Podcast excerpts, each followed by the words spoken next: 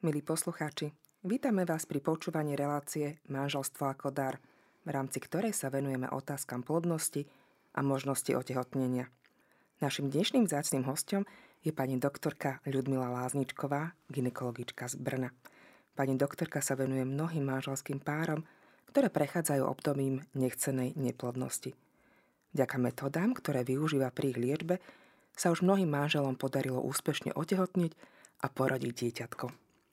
Vítajte medzi nami, pani doktorka. Dobrý den a děkuji moc za pozvání. Sme veľmi radi, že ste si našli čas, že ste prišli priamo až tu k nám z Brna do štúdia, že ste merali takú dlhú cestu, aby ste sa s nami tak podelili a porozprávali nám. Velice ráda. Poďme asi rovno k veci keďže ten čas je taký neúprostný a veľmi rýchlo letí, tak ja rovno sa spýtam, na začiatku by som vás chcela poprosiť, keby ste sa nám možno tak krátkosti predstavili, povedali nám niečo o sebe a ako ste sa vôbec dostali k problematike nechcenej neplodnosti a možno aj ku ginekologii. Takže pokud mám teda o sobě něco povědět takhle, tak eh, jsem vdaná už 38, eh, teď na jaře to bude 39 roku. Máme tři děti a čtyři vnoučátka, takže už se mají babičkou. No a já jsem teda původně promovala jako dětská lékařka, eh, ještě v době bolševika, kdy tady byla velká informační bariéra a tehdy jsme o nějaké symptotermální metodě, přirozeném plánování rodičovství, něčem takovém vlastně nebyli vůbec informovaní. To se ve škole neprobíralo takhle. A v žádných přednáškách taky v rámci přípravy na manželství to vůbec nebyla taková příprava, jak dnes mají možnosti snoubenci mít. To taky tady takhle nebylo. No a tak jsme tak nějak žili s manželem takovým nějakým životem. Vnímali jsme na jednu stranu spokojeným, na druhou stranu prožili jsme i období, kdy v podstatě těhotenství přišlo jako překvapení. A na druhou stranu zase pak, když jsme strašně moc si přáli miminko, tak on stěno nepřicházelo. A to byly opravdu pro mě těžké noci, protože samozřejmě jako lékařka to už všechno vidíte třikrát hůř. Ne? A probrečených noc, nocích spousta. Nakonec teda dítko přišlo, přišlo potom ještě i další, a jsme měli tady ty tři děti. Mezitím došlo tady k těm všem změnám a otevřely se hranice, otevřely se vlastně možnosti informací. A já jsem se v Brně zúčastnila kurzu takzvaného přirozeného plánování rodičovství s tím, že tam byla podmínka znalost Němčiny. A já se přiznám, já to říkám vždycky takhle, protože vždycky říkám, nevíte, co vás vlastně kam dál, jak zavěje a jak vám vlastně změní život. A nebojte se toho. Já jsem tehdy do toho kurzu šla jenom, nebo jenom, jako hlavně, z toho pohledu, že si vyzkouším, když chodím do jazykovky, do Němčiny, na té mateřské, jak jsem byla doma s těma dětskama, když jsem měla pocit, že mě krní mozek, tak abych něco dělala, tak jsem chodila do Němčiny. A teď tam bylo prostě informace, že bude v Brně, čili dostupný eh, místně, kurz nějaký, jo, nějakého přirozeného plánování rodičovství, ale v Němčině. Takže já jsem si tam šla vyzkoušet Němčinu.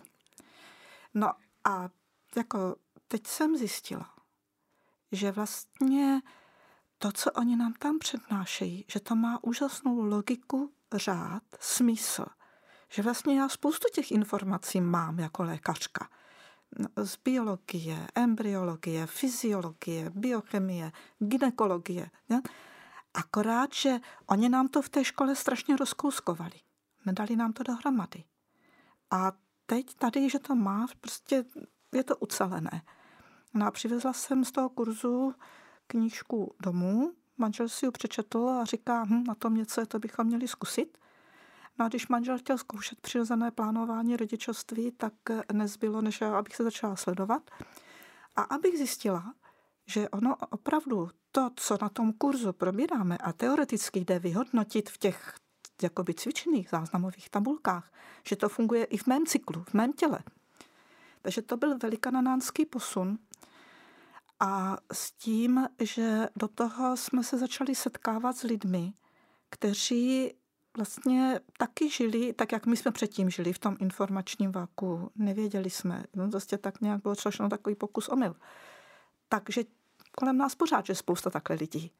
A vnímala jsem, že je potřebné něco kolem toho dělat, ale ne, netroufala jsem si tehdy ještě jenom na základě toho, že mám nějaký kurz, tak něco dál lidem vykládat.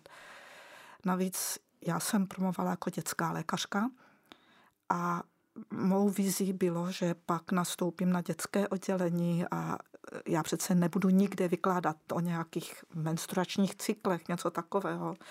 To prostě mě tehdy připadalo jako velice obtížné.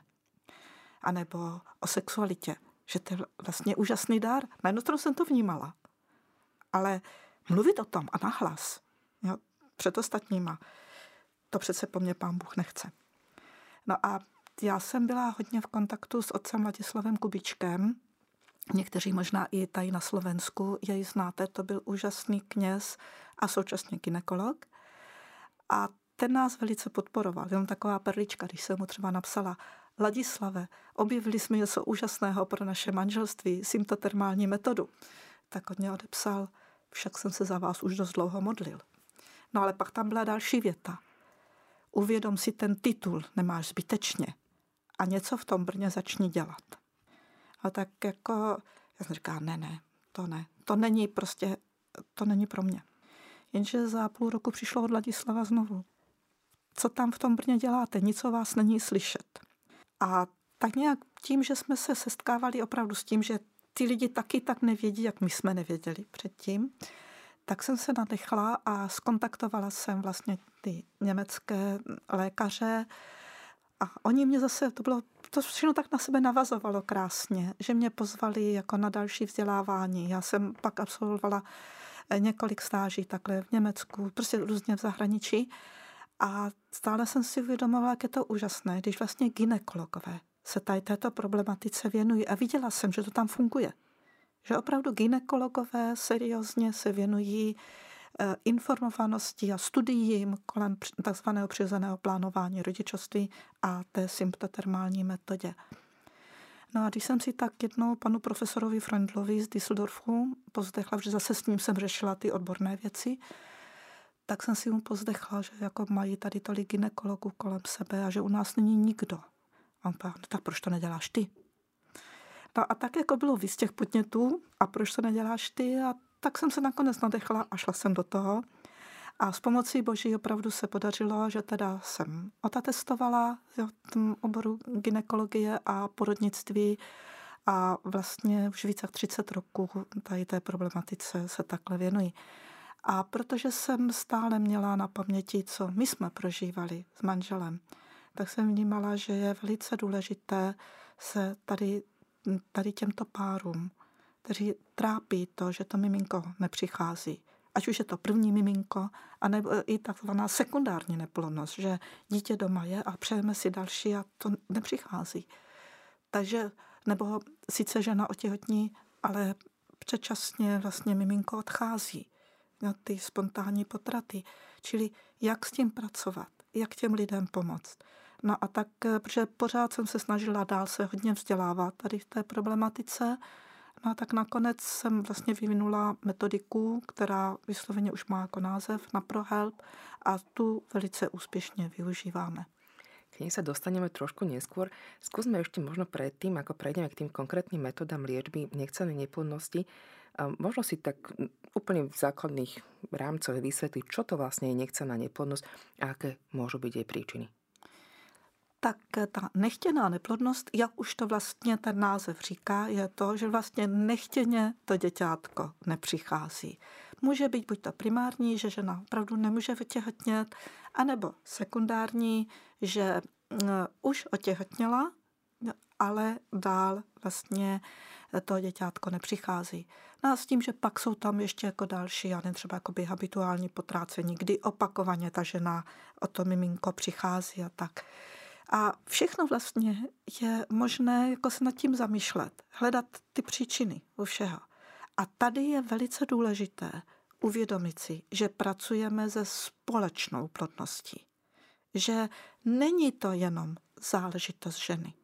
Víte, já se kolikrát setkávám, že vlastně přijde žena a ten muž je někde úplně v pozadí. Vůbec jako vlastně kdyby ani nebyl. Ale ten manžel je tam velice důležitý, protože my pracujeme se společnou plodností a s ozdravěním toho reprodukčního zdraví u obou. A pak se nám právě daří, když ozdravíme ty organismy, tak vlastně vytvoříme cestičku tomu, že úplně teda upřímně, je-li to vůle Boží, tak do těchto zdravých těl ve zdravém vztahu to miminko přichází. No, ale vždycky musíme s plnou pokorou si uvědomovat, že ano, můžeme udělat hodně na tom, abychom ty organismy ozdravili. A to se velice často mm, jakoby mm, nedomýšlí, ten význam tady tohoto.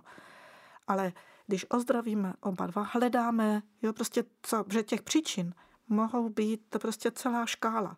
To nemá cenu teď tady vyjmenovat, ale je potřebné si uvědomit, jako můžou to být anatomické příčiny. I s tím do můžeme pracovat. Hormonální, nejen u ženy, ale i u muže.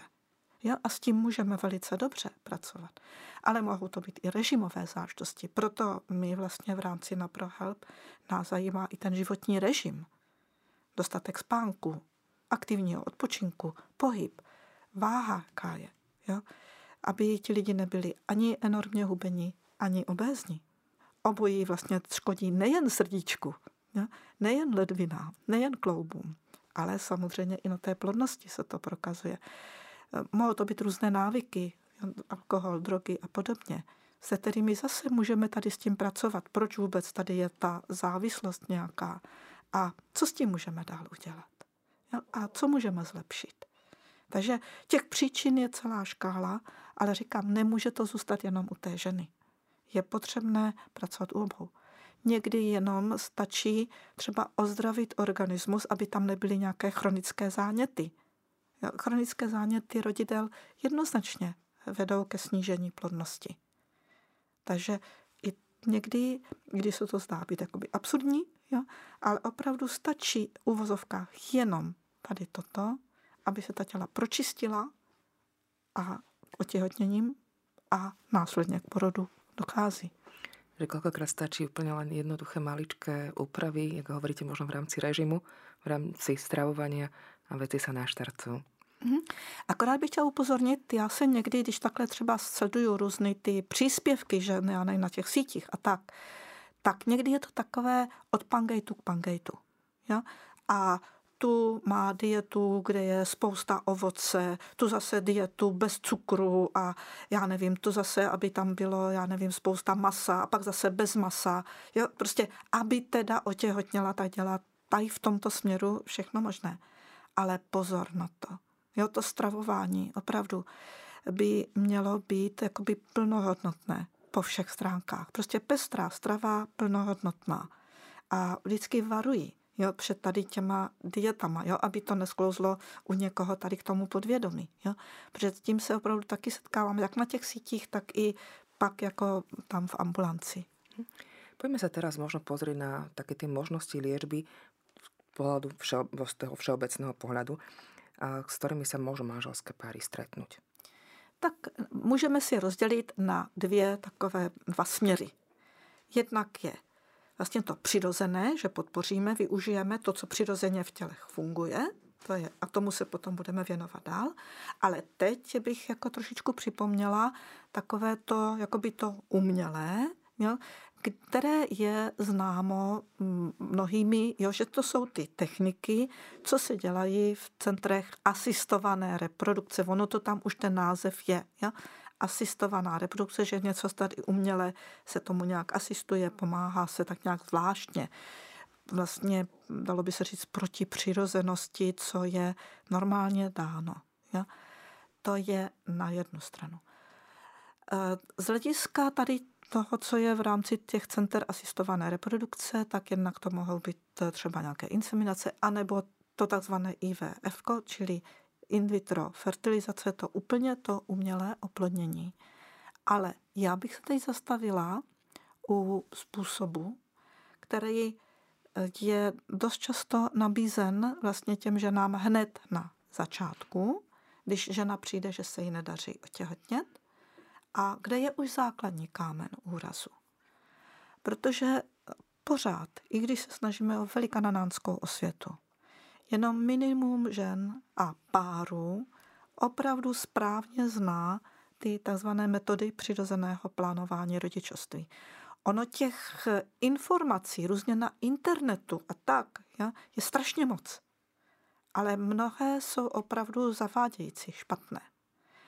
A jenom minimum žen a mužů, a pádem tím těch párů, zná takzvanou symptotermální metodu a umí se vlastně v těch cyklech dobře zorientovat. A co je důležité, nejen se zorientovat, ale vyčíst z nich, co je vlastně, co ty cykly říkají, co ty záznamy říkají. Ten záznam té symptotermální metody, to je, já vždycky říkám, symptotermální metoda je v podstatě diagnostická metoda. Ona nám diagnostikuje, jak ten cyklus probíhá. A teď buď toto využijí prostě k léčbě, že podle toho průběhu, jak potřebují, nasazují léčbu, anebo diagnostikují na základě toho průběhu, toho záznamu, od do kdy je v tom daném cyklu plodné období. Protože je potřebné si uvědomit, že tak jako jsme každá jiná, máme trošičku jiný tvar očí, nosu, trošku jiný způsob úsměvu, tak stejně tak i ty naše vaječníky si fungují prostě u každé po svém. Takže to je jedna věc, že každá z nás máme nějak dáno, že ty naše menstruační cykly nějak vypadají. Ale druhá věc je ta, že ještě, protože ten život je dynamický, tak každý ten cyklus má svůj individuální průběh. A to, že ve třech cyklech jsem něco nějak vysledovala, ještě neznamená, že to tak bude v tom čtvrtém, pátém. Vlastně každý cyklus má svůj individuální průběh. A teď je další problém. Pořád dokola se tady mele dětem od páté, sedmé třídy informace, že údajně menstruační cyklus, zdravý menstruační cyklus trvá 28 dnů a ovulace, čili uvolnění vajíčka, probíhá 14. den cyklu. Přitom, když se podíváte, kdy ve skutečnosti přirozeně dochází k otěhotněním, čili co jsou zdravé cykly, tak zjistíte, že když moc, tak je to ve 20%. Že v 80% ta žena počne někdy úplně jindy než 14. den. Některé ženy je to dřív, třeba máme ženy, které otěhotněly 11. den cyklu, ale většinou tady v tom našem prostředí v rámci České republiky a Slovenska, tak tady v tom pásmu většina žen má známky ovlace později. A pádem tím má i přirozeně zdravé cykly delší. A tady je právě už první kámen úrazu, když ta žena má takzvaně upravované cykly, protože ona má 40 denní, ale pokud ona měla 25. den ovulaci, a období od ovulace do menstruace v zdravém cyklu má trvat dva týdny, tak ona musí mít ty 40-denní cykly. Ale protože má dlouhé cykly, má nějakou údajnou patologii, nevidí se záznam STM, neví se, jak to tam vypadá v tom těle, ale do ženy se naládují hormony, aby měla 28-denní cykly. A už je tady první problém. No a pak samozřejmě taková to žena teda předtím to ani tak moc nějak extra nesledovala, protože jenom chtěla otěhotnět a hotovo. A teď přijde za paní doktorkou, řekne, no já mám různě dlouhé nepravidelné cykly. Ja? Paní doktorka ji vyšetřuje, do 14. dne nevidí známky ovulace a začne ji léčit, ale léčit v uvozovkách. Že jí vlastně napíše léky na stimulaci ovulace, která má vyprovokovat ty vaječníky, aby začala rychleji, prostě ty vaječníky by začaly rychleji a intenzivněji pracovat a aby ta ovulace teda byla dřív, když ona chce.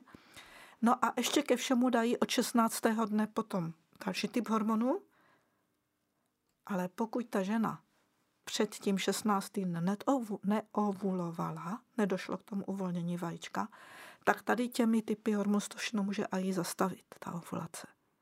Jo, takže vlastně ta žena to takhle užívá, já nevím, tři, pět cyklů neotěhotní.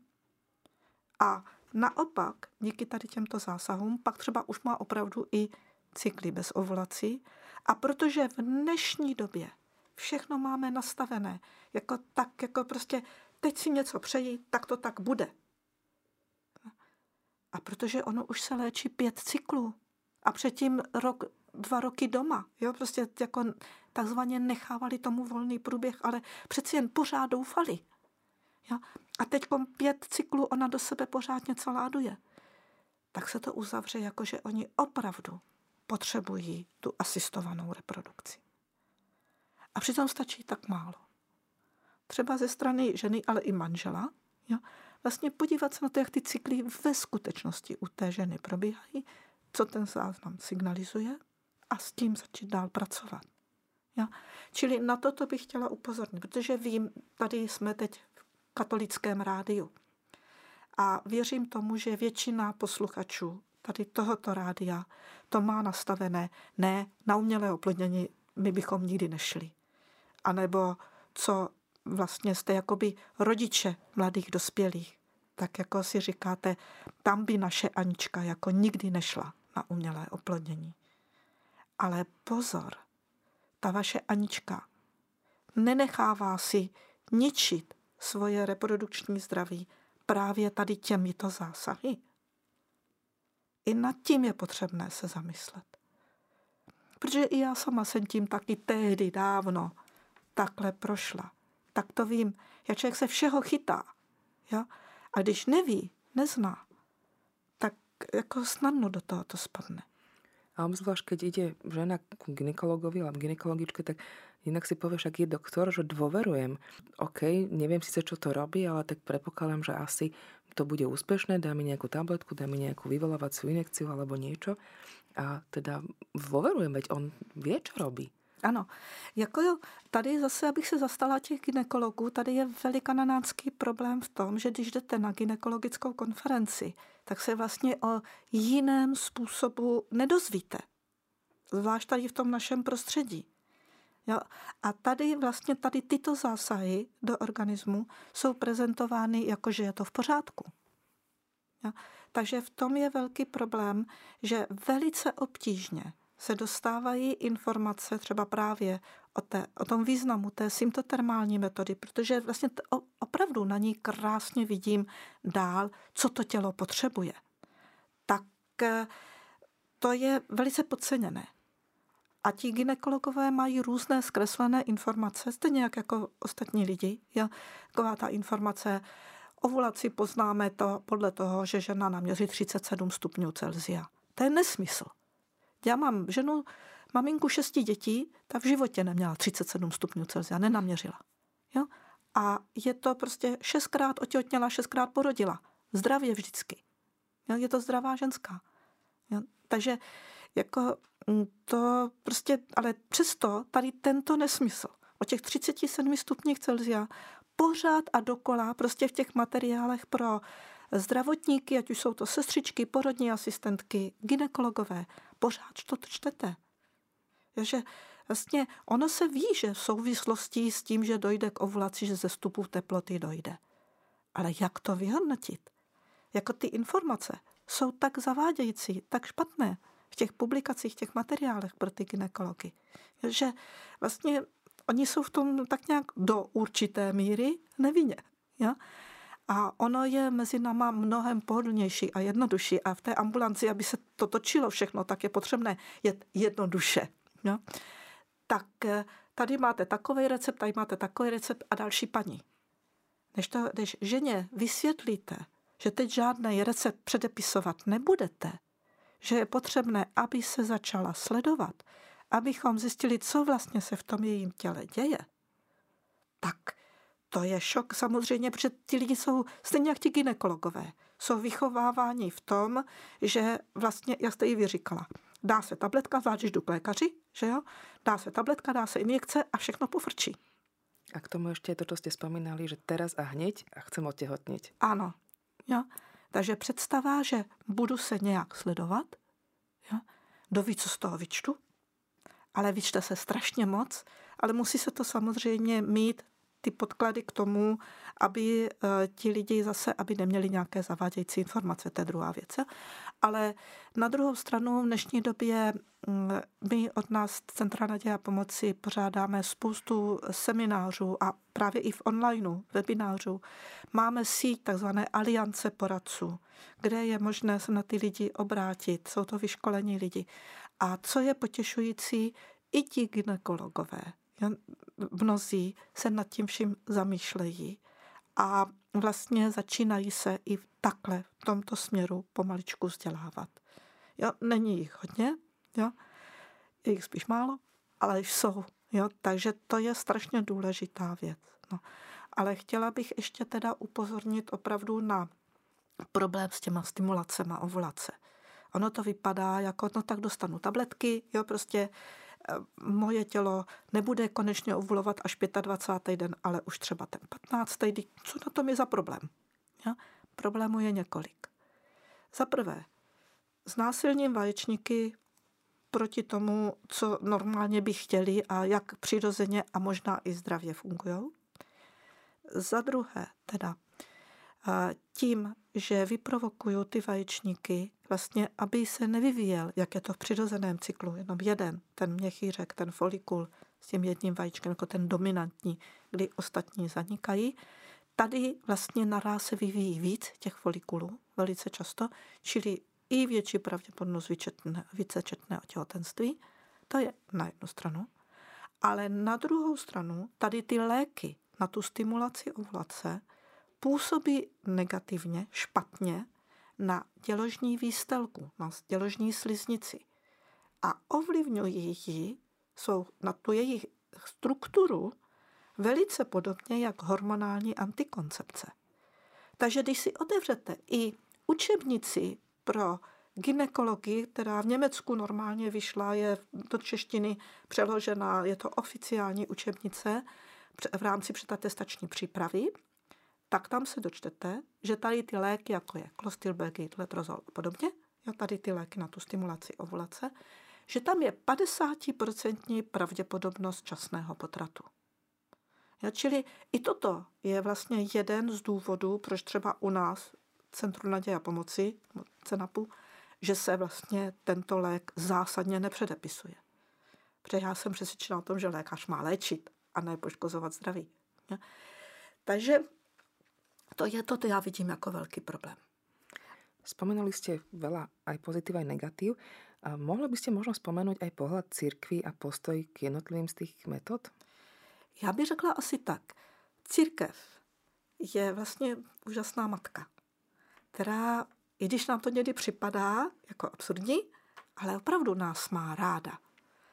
A v podstatě, co jsou tady ty encykliky nebo další některé ty materiály, jako takhle, z kterých čerpáme, tak eh, jsou opravdu psány pod vedením Ducha Svatého. Ono to třeba v té dané chvíli nevidíme. Jo, v té dané chvíli nám to připadá, že nás to církevní učení svazuje, že nám neumožňuje to, čeho bychom chtěli dosáhnout. Ale vlastně ona nás vede k tomu, abychom si zachovali úctu jednoho k druhému, a úctu k počatému dítěti, které do toho vztahu, je-li to vůle Boží, tak přijde. Čili takhle je potřebné se vždycky dívat na církevní učení. Ne jako na to, co nás svazuje, omezuje, ale co je vlastně pro nás výzvou. Abychom hledali cestu, abychom přemýšleli. Abychom se právě i zamýšleli nad tím, co nám bylo nabídnuto, jaké to může mít důsledky dál – a pokud něčemu církev jednoznačně říká, pozor, tudy cesta nevede, toto není v pořádku. I když tomu třeba nerozumím v té dané chvíli. A připadá mě to absurdní, proč by ne? No, teď tolik lidí to postupuje a pohoda. Ale ono to taková pohoda není. Jako je, pokud vnímám dítě jako dar a dítě jako osobnost, tak nemůžu s ním dělat nějakého kusy pokusy. Tam prostě zkoušet, jestli teda oplodním 16 vajíček, teď je budu dál zkoušet, které vajíčko teda prostě se dobře rýhuje dál, dobře tady pět se mi nelíbí, tak zůstalo jedenáct, z těch jedenácti ještě nejlépe prostě potom diagnostikuju chromozomálně, jestli náhodou tam není nějaká vada, takže z toho nám zbydou čtyři ja? A z těch čtyř budu rozhodovat, které zavedu dělohy, které zmrazím. Jako, jaká je to úcta k počatému dítěti. Čili to je jedna věc. Ono, v podstatě tady ta selekce, Vemte si v tom přirozeném řádu toho početí. My, co můžeme udělat, je to, že ozdravíme těla obou, aby ty těla byla zdravá. A potom dál, jsme-li otevření v početí, tak v podstatě, abychom měli ten pohlavní styk i v tom plodném období. Já vždycky říkám vědomě to slovíčko i, protože je důležité, abyste měli styky v neplodném období a taky v tom plodném. No, nesoustředit se jenom na to plodné období, protože jinak zase mozek začne pracovat. Jo? A je tady psychogenní sterilizace. No, ale pokud milování zůstává milováním, odevzdáním se jednoho druhého, přijímám tě, mám tě ráda, těším se na tebe. Je to korunovace naší lásky. Je mi s tebou krásně. Toto má být pohlavní styk. Takže toto si zachovat pořád. A protože se nepotřebujeme vyhýbat početí, nemusíme respektovat plodné období, čili mít ten styk i v tom plodném období. Ale snažit se, aby vlastně ty základní komponenty, které jsou důležité, aby došlo k početí, čili vajíčko a spermie, aby mohly být zdravé. Ale která ta spermie to vajíčko oplodní? Z těch mnoha milionů. A které vajíčko se zrovna v tom daném cyklu bude ve skutečnosti vyvíjet a které se uvolní v rámci té ovlace, tak to jsou věci, které my jako lidi vůbec nemůžeme ovlivnit. A v tom je zásadní rozdíl oproti takzvanému IVF. Ja? Kdy tady se vybírá v rámci toho in vitro fertilizace, odborník vybírá, které vajíčko se mu líbí, jo, které rozhoduje o tom, které odebere a z těch, které odebral, které bude dál oplodňovat. A vybírá z těch spermí, někdy možná spíš z těch genetických materiálů, co z těch spermí vypreparuje, co spolu spojí. Jo, tady strašně moc zasahuje člověk. Ale prostě jdeme úplně proti tomu, co by vlastně jinak třeba vlastně vznikají takhle lidi, kteří by nikdy nevznikli. Toto je potřebné si uvědomit.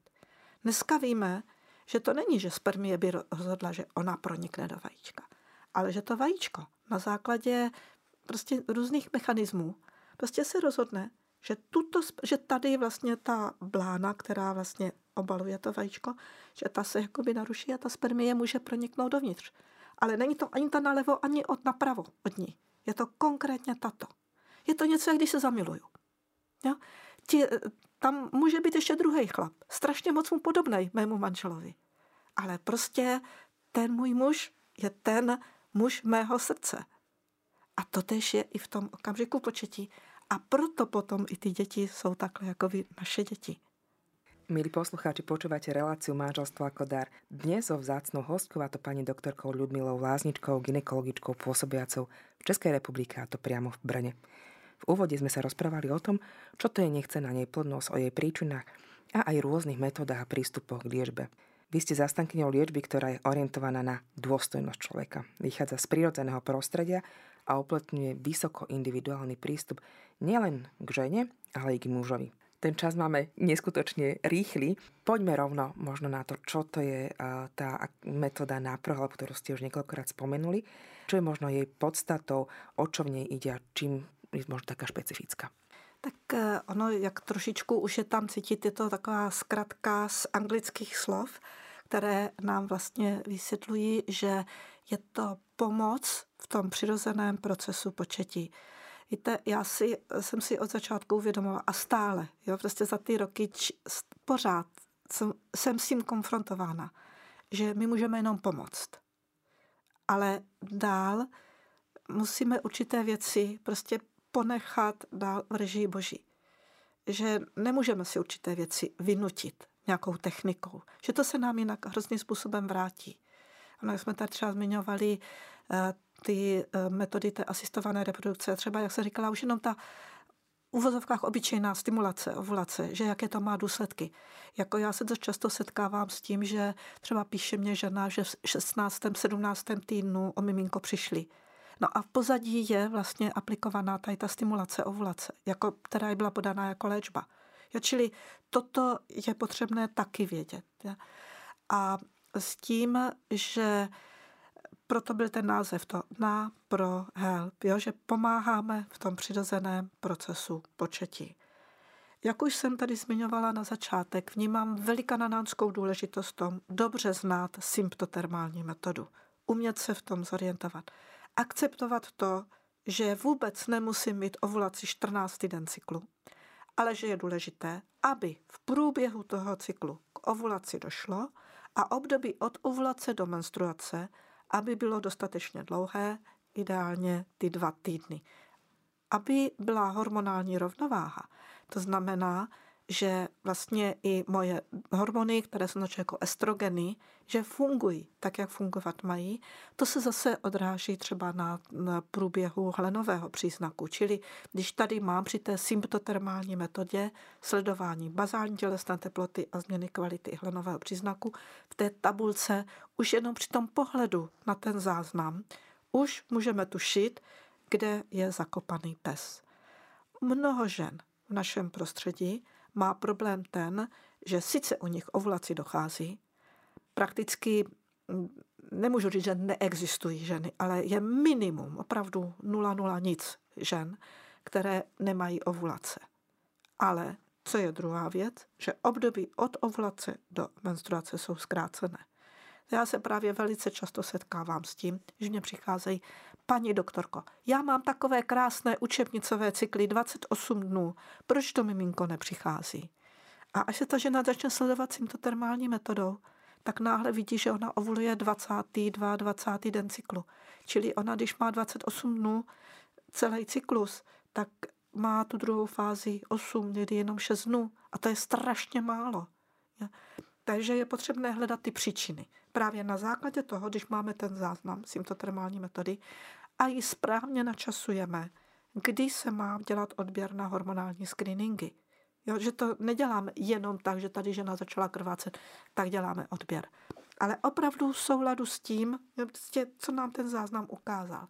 A pak v souladu taky, když teda, a teď uděláme ten hormonální screening, na základě toho už můžeme zase odhalit další příčiny. U mnohých to může být porucha uh, cuk, jakoby porucha metabolismu cukru. Nemusí to být vysloveně, gluk, eh, vysloveně eh, diabetes, cukrovka. Insulinová intolerancia. Ale takhle v mhm. tomto směru tam může být něco. A už s tím můžeme pracovat. Ja?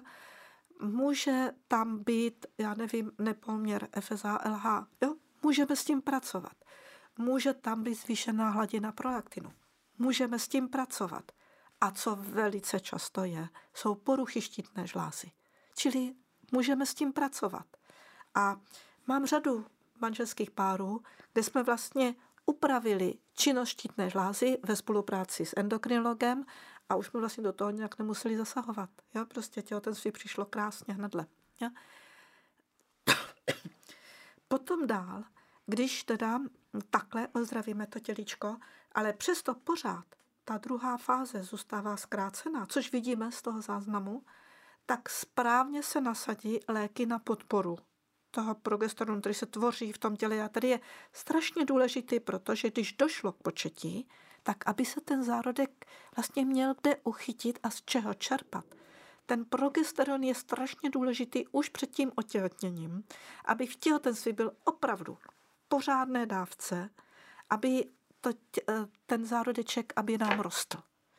Takže toto vlastně zase ne, že kalendářně nějaký 16. den, ale jestliže ta žena je po ovulaci až 25. den, tak ho až pak teprve se ten progesteron dává. A podle toho taky dopočítáme dokdy. Jo, aby se ten progesteron v tom léku, aby se nedával ani zbytečně krátkou dobu, ale tuplem ne zbytečně dlouhou dobu.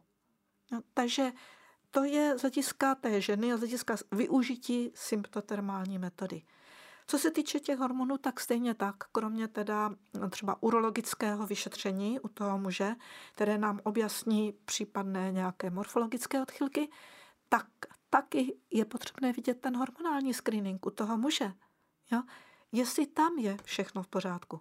Samozřejmě můžeme potom třeba pátrat dál, jestli mají oba dva jo, dostatek D vitamínu. To bývá v dnešní době taky častý problém, že je nedostatek toho D vitamínu a jenom toto, když upravíme, tak ono ejhle, to reprodukční zdraví prostě pookřívá. Jo, je to, zlepšuje se to. Potom dál eh, na ProHelp také využívá kvalitní potravinové doplňky. Jo, jednak eh, hovoříme o té životosprávě, jak se ti dva stravují a ještě potravinovými doplňky, se snaží, které máme za těch 30 roků už osvědčené, vyzkoušené, máme na ně vynikající zpětnou vazbu tak tyto konkrétně doporučujeme. Zase, v dnešní době je těch potravinových doplňků strašně moc, ale ne všechno, co má na obalu napsáno, jak je to úžasné, kvalitní, nebo má někde reklamu v televizi a podobně, tak ve skutečnosti tam opravdu ta kvalita je. Takže za ty roky jsme opravdu vyselektovali, že sice jsou dražší ty doplňky, ale pomáhají. Jo? Má to smysl je užívat. Já říkám, ano, můžete si koupit obdobné v lékárně, o třetinu lacinější, ale tam hrozí, že si tím jenom obarvíte moč, zatížíte žaludek, ale efekt nebude. A pak jako mnozí lidi vysloveně zanevřou na potravinové doplňky, protože efekt nevnímají. Jo, to se netýká jenom zlepšení reprodukčního zdraví, je to i vliv třeba na pleť, jo, podpora, já nevím, při nachlazení, jo, zlepšení imunity a podobně. Ten význam těch potravinových doplňků je široký. Tak vemte si, že vlastně léky se vyvinuly na základě toho, že nejprve tady byly bylinky no, a zdravé potraviny a přesto vlastně se dál vyvíjely léky, které hodně napodobují ty bylinky, ten jejich účinek, ale má to být vlastně tím, že to je vlastně chemicky vyrobené, tak přece jen jakoby silnější, účinnější a podobně. Jo. Takže tady ty potravinové doplňky dáváme potom dál, když zjistíme, že je právě v rámci té morfologie něco špatně, tak zvažujeme, bude přínosná nějaká ta operace, aby se něco napravilo, anebo pozor, naopak ta operace vlastně může vyvolat další komplikace. Jo, na tom to je vždycky velice citlivé, jak moc do nějakých operací jít a nejít. Ale třeba u muže, když urolog zjistí, že tam je varikokéla, což zase dnes mladí muži mají velice často, zmnožení žilní pleteně, tak jak prostě e, jsou běžně křečové žily třeba na nohách, tak takhle, jo, prostě jsou ty žily víc vidět, e, vidět u toho muže. A tam podstatě ten urolog udělá relativně jednoduchou operaci, která má velice příznivý vliv na vývoj těch spermií toho muže. Takže někdy opravdu stačí strašně málo. Samozřejmě nemůžeme čekat jo, prostě ze dne na den změnu, protože vývoj spermií trvá tři měsíce. Ale prostě jít do toho, pomoct tomu těličku, ozdravit to těličko. Potom dál vhodné rehabilitační cvičení. Já eh, jsem velice zdrženlivá vůči joze, protože tam opravdu nevíme, co to vlastně dál s námi udělá. Protože nejsme jenom bytosti tělesné, ale i duševní a duchovní. Či to jako pozor na to. V dnešní době spousta lidí nabízí prostě jogu. Ale to ne ale jít cestou opravdu rehabilitace. Jo? Ideální je cvičení podle Mojžíšové. Tato měla velice dobře rozpracované a řekla bych, když je dobrá fyzioterapeutka, tak my zase na těch záznamech tou symptotermálkou, tam ten efekt vlastně toho cvičení vidíme. Ja? Že se vlastně eh, ty cykly se ozdravují, a zase znovu ale zdůrazňuji, to, že se ozdravuje cyklus, neznamená to, že je 28 denní cyklus, ale že jsou ovulační cykly a období od ovulace do menstruace, že trvá ty dva týdny, no a nakonec se nám to prodlouží na těch 9 měsíců. Ja? Takže takhle. Ja? Plus teda eh, jako velice doporučujeme, oni někteří se tomu třeba smějí, ale já vím, že jsou tam jako tím známá, že doporučuju procházky. Ale víte, no, společné procházky venku, v lese, jo, kde vlastně ty silice eh, vlastně na vás působí, prostě celkově. Teď vy jdete spolu s tím svým chlapem, jo, nemusíte vůbec nic řešit, ale jdete spolu. Jo. A to je strašně důležitý pro vás dva. Jo. Je velikanánský problém, pokud si mezi sebou jenom předáváte dveře. Ale je důležité, abyste byli spolu. A nejen, že teď to načasuju a budeme spolu v ložnici. Ale celkově, abyste byli spolu. Protože když jste spolu takhle, celkově vlastně ten vztah se ozdravuje. Tak to má zase, ta psychika zase i na, tu, na to tělesno má úžasný vliv, takže zase se ty cykly ozdravují. Jo, takže ono, když dáme všechno takhle dohromady, tak ve výsledku vlastně já jsem byla sama tím překvapená když jsem, protože pořád, já jsem jenom vnímala, vždycky někdo přišel, že se mu nedaří otěhotnět, mezi tím teda otěhotněl, ale mezi tím zase přišli další lidi, s kterými jsme řešili a tam bylo spíš takový problém, spíš takový problém, jo, prostě vysvětlovat pořád dokola, že eh, co má smysl užívat, nemá smysl užívat, jo, že opravdu ty stimulace, že to nikam nevede, ale že je potřebné podle symptotermální metody, až je žena v neplodném období, pak teprve budeme dávat, jo, prostě ty gestageny, už jenom toto vysvětlit je kolikrát opravdu mm, hodně jakoby časově náročné, ale stojí to za to. Při ve výsledku, já sama jsem byla překvapená, nám vyšlo, máme 80% úspěšnost porodu. Jo? Ale to není jedno, že se ty děti narodily. Ale další věc je tím, že tady pracujeme s tím na ProHelp a my dneska už tu, na ProHelp tu pomoc v přirozeném procesu početí nabízíme prostě všem. Kdo přijde, že si přeje otěhotnět, tak mluvíme o naprohelpu. Že to není jenom jakoby metoda řešení nechtěné neplodnosti, ale je to metoda pomoci v tom přirozeném procesu početí, takže ať se ta žena sleduje tou symptotermální metodou, ať pomůžou tom, těm tělíčkům vlastně úzdravou svých eh, životních rytmů i těma potravinovými doplňkama. A ve výsledku máme výrazně méně těhotenských ztrát, než je v celostátním průměru máme méně předčasných porodů. Já jsem třeba byla nešťastná z toho, že máme předčasné porody. Ale pak jsem si vzala celostátní statistiku a zjistila jsem, že jich máme třetinu oproti celostátnímu průměru. A co je také důležité, máme ještě méně než poloviční počet císařských řezů. Prvně nám to v jedné studii vyšlo tak akorát na půl, že e, počet císařských řezů v České republice je kolem těch 25%, a nám tehdy vyšlo právě 12,5%, čili to jsem říkala, to je poloviční procent. Ale teď jsme si udělali studii za delší dobu, co jsme už předtím jako začali ženy sledovat a právě protože děvčata od nás půl jeli na konferenci do Říma v říjnu, tak to tam prezentovali. A takže jsme to jako měli výstup tady z té studie za čtyři roky. A tady nám vyšlo za ty čtyři roky, my jsme měli něco těsně přes 11% těch císařských řezů včetně právě i různých situací, kdy přeci jen jako právě třeba proto, že přicházejí lidi, kterým se dlouhodobě nedařilo, ať to těličko bylo různě devastované a tak, tak jsou tady pak různé patologie v těhotenství. Ale navzdory tomu, jo, u nás je 11% císařských řezů. Při celostátním průměru 26%. Takže to jsou situace, to jsou informace, které stojí za to. A zase právě, protože ta žena se sleduje tou symptotermální metodou, tak na základě symptotermální metody, a to je taky součást na ProHelp, že je správně spočítaná délka těhotenství, nastaven správně ten předpokládaný termín porodu. A já vždycky říkám, dle symptotermální metody se prakticky nepřenáší. Ja? Jako, e, pokud vezmu, že těhotenství má právo být 42 týdnů, tak prostě mě se tam ty ženy vlezou. Pani doktorka, myslím si, že by sme potrebovali ešte jednu reláciu. a možno aj dve.